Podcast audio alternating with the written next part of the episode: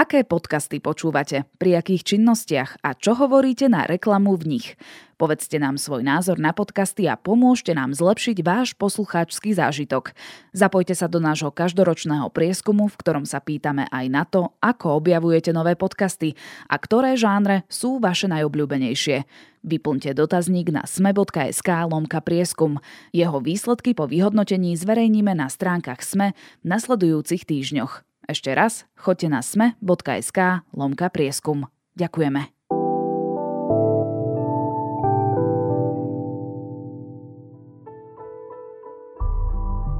Parlament včera vyslovil dôveru štvrtej vláde Roberta Fica. Jej programové vyhlásenie, ktoré má okrem iného priniesť riešenie aj na ťažko skúšaný štátny rozpočet, nakoniec schválilo 78 zo 143 prítomných poslancov. Dnes sa preto na konkrétne návrhy, ktoré sa v programovom vyhlásení spomínajú ako liek na rozvrátené verejné financie, pozrieme bližšie. Je streda 22. novembra. Meniny má Cecília. Dnes bude polooblačno, viac oblakov sa môže objaviť hlavne na severe a v Banskobystrickom kraji. Denné maximá dosiahnu 3 až 9 stupňov. Vitajte pri Dobrom ráne, dennom podcaste denníka SME s Evou Frantovou.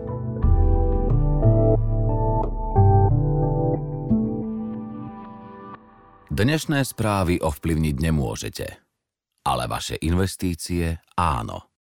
Investujte do fondu kvalifikovaných investorov JNT Arch Investments.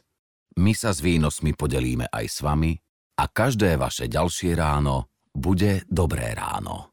JNT banka. Expert na investície.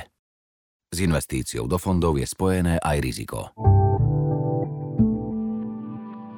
Sú trendy, sú štýlové, sú s najbohatšou základnou výbavou a môžu byť vaše teraz tak výhodne. Vyberte si svoj nový Ford z edície Trendy a získajte Ford Puma, Focus alebo Kuga teraz už od 135 € mesačne. Rozhodnite sa pre štýlové modely Ford z edície Trendy a odveste si ich domov ešte výhodnejšie a navyše aj s predĺženou 5-ročnou zárukou. Stačí si vybrať. Navštívte Ford SK alebo vášho predajcu Ford a presvedčte sa sami.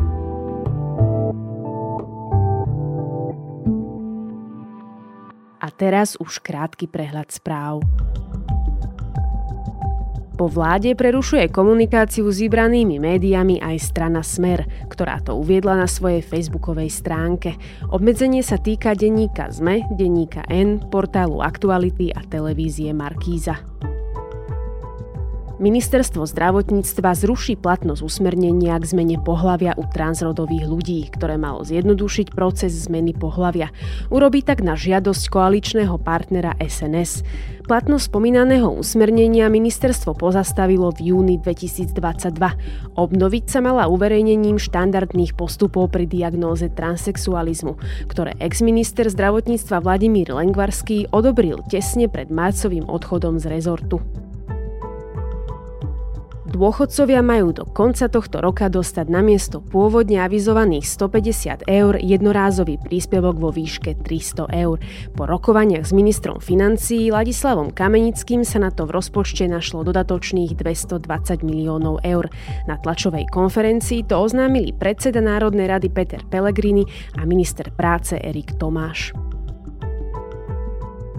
Palestínske militantné hnutie Hamas sa blíži k dohode o prímerí s Izraelom. V utorok to na sociálnej sieti Telegram uviedol politický vodca hnutia Ismail Haníja. V súčasnosti majú prebiehať rokovania o prepustení rukojemníkov, ktorých militanti z Hamasu zajali pri útoku na Izrael začiatkom októbra.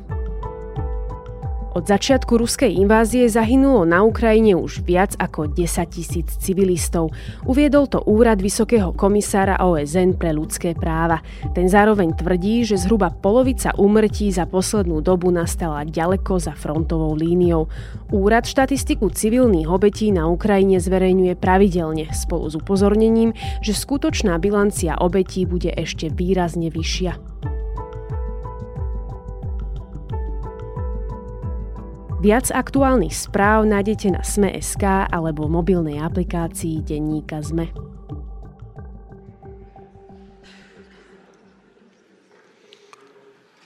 Prítomných 147 poslancov za 78, proti 65, nehlasoval nik. Takmer 90-stranový dokument s názvom Lepšie, pokojnejšie a bezpečnejšie žiť odobril parlament. Konštatujem, že Národná rada schválila programové vyhlásenie vlády Slovenskej republiky a vyslovila dôveru vláde Slovenskej republiky. Koalícia programové vyhlásenie považuje za obraz silného a sociálne spravodlivého štátu, opozícii v ňom chýbajú opatrenia, ktoré skutočne dokážu zlepšiť stav verejných financií. Nakoľko vôbec plánuje súčasný vládny kabinet šetriť, kde chce získať peniaze na ďalšie sociálne opatrenia a treba sa pripraviť na vyššie dane alebo pôjde cestou výdavkov. To sa budem pýtať ekonomického redaktora magazínu Index a denníka SME Jozefa Ryníka. A dnes sme nezostali len pri schvaľovaní toho, čo mienime robiť, ale opäť sme aj pracovali. Rozhodli sme, že predkladáme do parlamentu aj návrh zákona, na základe ktorého bude každému dôchodcovi do konca roka vyplatená ešte drobná výpomoc vo výške 150 eur. Jožko, vláda hovorí, že po 3,5 rokoch rozvratu rozpočtu je prioritou jeho stabilizácia. Je včera schválené programové vyhlásenie vlády toho príkladom? Nie. Na jednej strane hovoria o rozvrate verejných financií, na druhej strane chcú šetriť len 0,5% HDP, čo niektorí ekonomovia opísali ako nedostatočné a odporúčajú šetriť od 1 do 2% HDP ročne. Takže z dlhodobého hľadiska je to slabé šetrenie a máme našliapnuté na grécku cestu. Čo to znamená, že máme našliapnuté na grécku cestu? To znamená, že keď z dlhodobého hľadiska sa nám nebude dariť znižovať dlh, ten sa bude zvyšovať a potom budeme mať väčšie náklady na jeho obsluhu. Tým pádom si môžeme požičiavať drahšie a teoreticky o pár rokov, prípadne o dekádu, môžeme aj skrachovať ako Grécko v roku 2010. Prekvapilo teba osobne, že si vláda nedala nejaké ambicioznejšie ciele, čo sa týka šetrenia? Neprekvapilo, pretože od sociálne sa tváriacej vlády drakonické šetrenie neočakávam. Budete svedkami hektického úsilia vlády a parlamentu všetko zvládnu tak, aby sme do nového roku 2024 nešli len so schváleným štátnym rozpočtom, ale aj so zákonnou úpravou 13. dôchodku, bonifikácie úrokových sadzieb pri hypotekárnych úveroch a s ďalšími rozhodnutiami, ktoré budú postupne naplňať dnes schválené programové vyhlásenie. Poďme k tým jednotlivým opatreniam, ktoré teda vláda navrhuje v programovom vyhlásení. Prvou témou sú vyššie dane. Nakoľko plánuje meniť celé daňovo-odvodové zaťaženie, pokiaľ ide o ľudí? Zdaní sa pravdepodobne práca, to znamená dane z príjmu fyzických osôb a možno aj právnických, čo bude teda demotivačné pre niektorých ľudí, aby sa snažili. Čím viac človek bude zarábať, tým viac bude platiť daní a odvodov. To sa tam teda spomína tak nejako, akože nie úplne konkrétne, ale spomínajú tam teda nejaké progresivita. Spomína sa progresivita, áno, čo v podstate znamená to, že lepšie zarábajúci ľudia a firmy budú platiť viac. Potom sa uvažuje o zdanení nehnuteľnosti, čo je logické, pretože zatiaľ z nehnuteľnosti vyberáme pod priemerom EÚ. A na druhej strane je to opäť demotivačné pre ľudí, ktorí si zo svojho už zdaneného príjmu kúpili nehnuteľnosť alebo si zobrali hypotéku a splácajú ju a za ten kvázi úspech budú potrestaní vyššou daňou. Tá daň z nehnuteľnosti sa na Slovensku rieši opakovane a teda chcela ju zavádzať aj bývalá vláda Eduarda Hegera a teda Igora Matoviča a problém bolo to, že nemáme nejaké cenové mapy a nevieme teda povedať konkrétnu hodnotu tej danej nehnuteľnosti. Toto sa nejako spomína v tom programovom vyhlásení, že ako by to chceli riešiť, keď chcú riešiť dane z nehnuteľnosti? Nie, to som nezachytil a áno, tento problém s dátami k cenám nehnuteľnosti sa už rieši viac ako dekádu, čiže aj predchádzajúce Ficové vlády a nepohlo sa s tým veľmi. Je pravda, že už kataster nehnuteľnosti zbiera napríklad dáta o predajoch a kúpe nehnuteľnosti, ale stále to nie je využiteľné tak, aby bolo nejaké spravodlivé zdanenie nehnuteľnosti. Čo napríklad nejaké dane z negatívnych externalít? Áno, spomína sa, že sa bude zdaňovať tabák a alkohol, prípadne hazard. Toto zdanenie má logiku, pretože naozaj sú to veci, ktoré škodia spoločnosti a zdraví občanov. A na druhej strane niektorí ekonomovia mi naznačili, že sú to regresívne dane, to znamená, že viac dopadajú na chudobnejších ľudí. Predstavme si to tak, že chudobný nezamestnaný zrazu prestane fajčiť a piť, čo nie je veľmi očakávateľné. No a bohatší ľudia teda to pocítia určite menej. Dá sa niečo podobné predpokladať aj pri tej dani z hazardu? Je to možné, ale pri tej dani z hazardu, o ktorej sa uvažuje, je problém to, že jednu z najväčších firiem, ktorá sa mu venuje, Typos, spoluvlastní štát, takže v podstate zdaní sám seba a tie peniaze mu potom budú chýbať niekde inde. Sľúbili sme ľuďom silný štát v oblasti energií, bank, aj potravín, aj zdravotníctva. A programové vyhlásenie vlády hovorí jasne. Ceny energií pre domácnosti zostanú na primeranej úrovni. Vláda zavedie bankovú daň, aby sa v rámci spoločnej alebo spoločenskej zodpovednosti banky viacej solidárne voči spoločným financiám správali. Chce vláda nejako dodatočne zdaňovať aj banky? Áno. Po forme buď bankového odbodu alebo vyššej dane z úrokových marží. A prípadne sa ešte uvažuje o nejakej bonifikácii hypoték a najnovšie sa premiér Fico nechal počuť, že prípadne bude doplácať ľuďom tie úrokové rozdiely. Ale opäť je to o tom, že vláda bude pomáhať ľuďom, ktorí na hypotéku majú, to znamená, že väčšinou vyššie príjmovým, prípadne strednej triede, a ľudia, ktorí na hypotéku nemajú a bývajú v drahých nájmoch, tak tým sa zatiaľ nepomôže. Nevidel som tam, že by bola nejaké veľké plány na dostavbu nájomných bytov, ktoré už mimochodom sľuboval Boris Kolár. Tam napríklad, ak sa zastavíme pri stavebnej legislatíve, tak aj jej účinnosť sa myslím, že odkladá o niečo, lebo hovoria teda, že na to nie je pripravený štát a musia ešte to mierne dopracovať. A tá stavebná legislatíva mala práve akože v istom smere zjednodušovať tie povolovacie procesy. Ja sa ešte zastavím pri tej dani, teda dodatočnej dani pre banky. My sme ju tu už mali, skončila v roku 2020 podpísaním memoranda medzi bankami a vládou.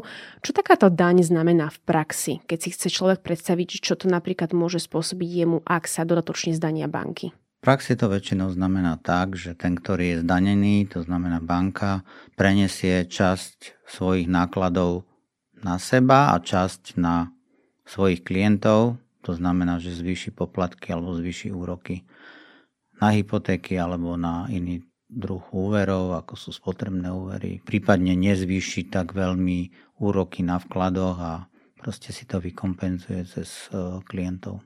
V programovom vyhlásení sa ale spomína taká vetička, že oni sa budú snažiť, aby to banky na tých svojich klientov neprenášali. Toto si máme ako predstaviť? Alebo teda dá sa to nejako zatiaľ predstaviť? Lebo je to také veľmi nejasné. Myslím, že je to veľmi nejasné a neviem si to predstaviť. To už by bolo obmedzovanie slobody podnikania, a takže ťažko. Doteraz sme spomínali veci, ktoré riešia skôr tú príjmovú stránku rozpočtu. Poďme na tú sociálnu politiku, ktorá teda z väčšej časti tvorí tú výdavkovú stránku rozpočtu. My tu už niekoľko týždňov počúvame o 13. dôchodku, ktorý sa má od budúceho roka vyplácať vo výške priemernej penzie. Dôchodky sa v priebehu roka na návrh ešte opozičného Hlasu a za plnou podporou Smeru slušne valorizovali. A mňa osobitne teší, že v návrhu programu vlády je výslovný záväzok vlády vyplatiť všetkým dôchodcom v roku 2024 plnohodnotný 13. dôchodok. Čo o ňom vieme viac? Vieme o ňom to, že jeho výška má byť okolo 600 eur. Vieme o ňom to, že asi bude to nesystémová dávka, ktorá bude závislá od toho, či sa na ňu zoženú peniaze. Takže teoreticky môže skončiť po jednom roku, i keď vláda sľubuje, že to bude dlhodobejšia záležitosť. No a vieme o ňom to, že dôchodcovia sú zrejme veľkí podporovatelia Hlasu a Smeru, pretože si ich veľmi hýčkajú, ale robila to aj minulá vláda, najmä teda Smer rodina. A najnovšie teda dostupné štatistiky hovoria, že dôchodcovia nie sú tou skupinou obyvateľstva, ktorá trpí akútne najväčšou chudobou. Viac ohrození sú neúplné rodiny a deti z týchto rodín. Takže nemá to až takú veľkú logiku. A okrem toho odhady hovoria, že dodatočné náklady na tie 13. dôchodky by stáli okolo 500 miliónov eur. A teda dokonca ja ešte aj dodám, že práve včera sa riešilo aj to, že tá vianočná dávka, ktorú by mali dostať ešte tento rok namiesto 13. dôchodku, ktorý teda nestíhajú nejako operatívne vyriešiť a bude platiť až od budúceho roka, tak už teraz na Vianoce by namiesto 150 eur mali dostať 300. Vraj sa teda na to našli peniaze v štátnom rozpočte. Čo ale celý dôchodkový systém? Plánujú sa v rámci neho nejaké zmeny? Je v programovom vyhlásení spomenuté niečo takéto? Zatiaľ som tam našiel len také klišé ako sociálne spravodlivejší, že by mal byť a má reagovať na náhle výkyvy inflácie. Čo to znamená, môžeme len hádať, či dôchodky sa budú meniť na mesačnej báze ako inflácia alebo na polročnej. Spomínajú sa nejakým spôsobom druhý, tretí pilier? Spomínajú sa len okrajovo, že sa prehodnotia. A čo to znamená, tiež môžeme len hádať, ale keď sa pozrieme do minulosti, vieme, že Smer už veľakrát zasahoval do druhého dôchodkového piliera, viackrát ho otváral, vyháňal z neho ľudí, menil spôsob investovania, ktorý v konečnom dôsledku poškodil sporiteľov o niekoľko miliárd eur. Takže ak sa niečo bude meniť, predpokladám, že to bude len k horšiemu. Vláda v prípade neprimeraného zdražovania potravín príjme nevyhnutné opatrenia na nápravu a silný štát bude regulátorom v zdravotníctve tak, aby zdravotná starostlivosť bola službou ľuďom a nie luxusom pre vyvolených. Čo by sa malo diať s výškou minimálnej mzdy? Minimálna mzda by mala byť garantovaná na úrovni 60% priemernej mzdy, čiže to je okolo 750 eur.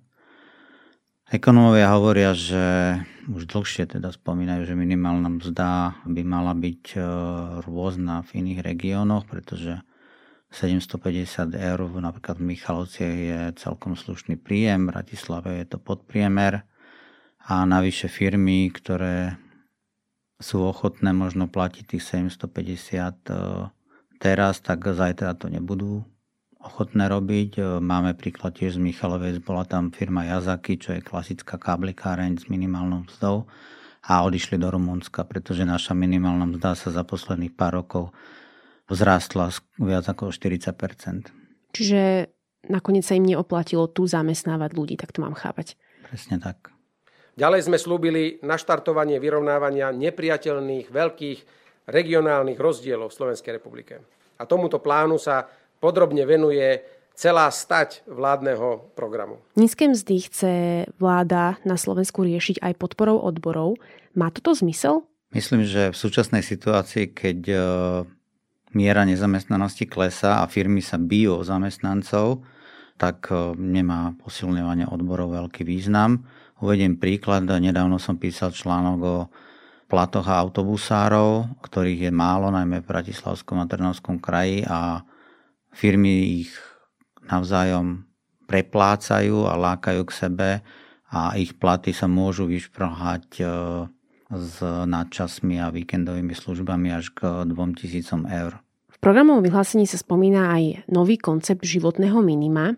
Len tak na dovysvetlenie, dnes teda odzrkadľuje akúsi hranicu príjmu, pod ktorou nastáva, alebo teda mal by nastať stav hmotnej núdze. A od júla sa vždy zvyšuje na ten ďalší rok.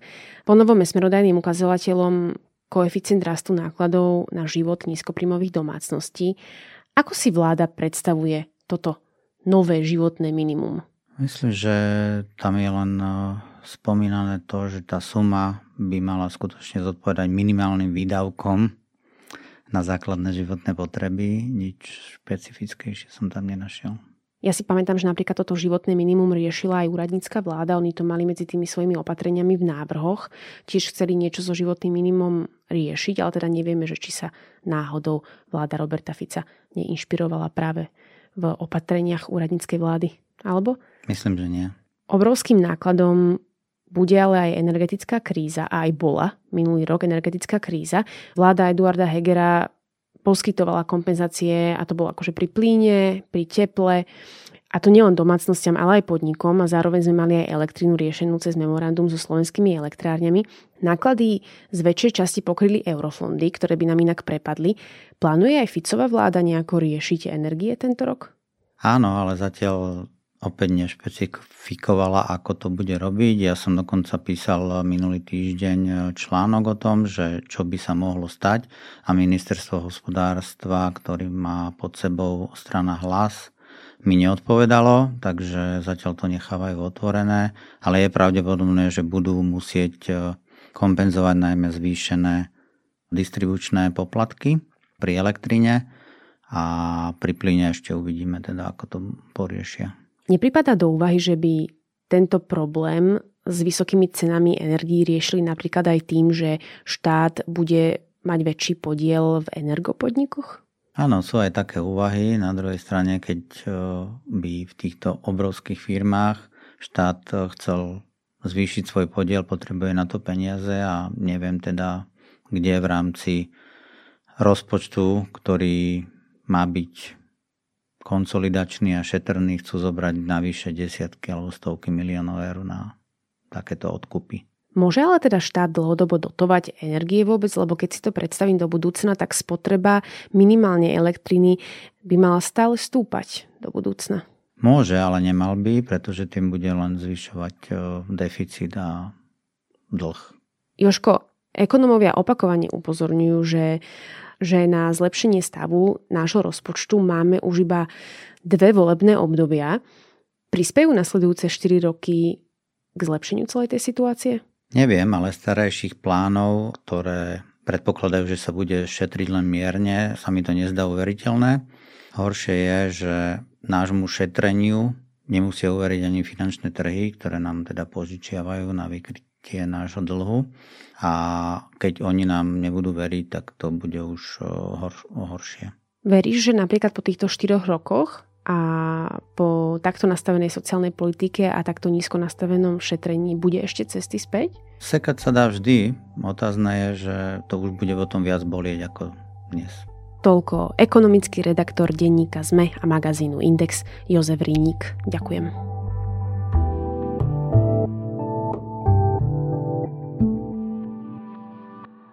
Prinášame vám najpočúvanejšie dovolenkové podcasty.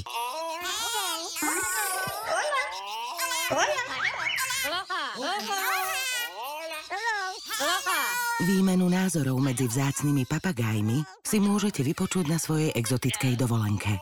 Oddych aj dobrodružstvá v exotických krajinách. Na dovolenka.zme.sk nájdete zájazdy, z ktorých si pre seba vyberiete ten najlepší.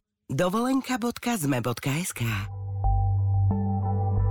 Budúci rok nečakajú prezidentské voľby len Slovensko, ale aj Spojené štáty americké.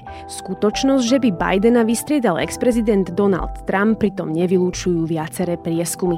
Ak sa chcete dozvedieť viac o tom, akým všetkým obvineniam skutočnosti čelí, odporúčam utorkové vydanie denného podcastu Today in Focus od spravodajského portálu Guardian, kde sa Trumpovým vyčínaniam venujú do detailov. Ak si chcete vypočuť niečo z našej produkcie, dnes vychádza aj podcast Zoom. Na dnes je to všetko. Počúvali ste Dobré ráno, denný podcast denníka SME s Evou Frantovou. Do počutia opäť zajtra.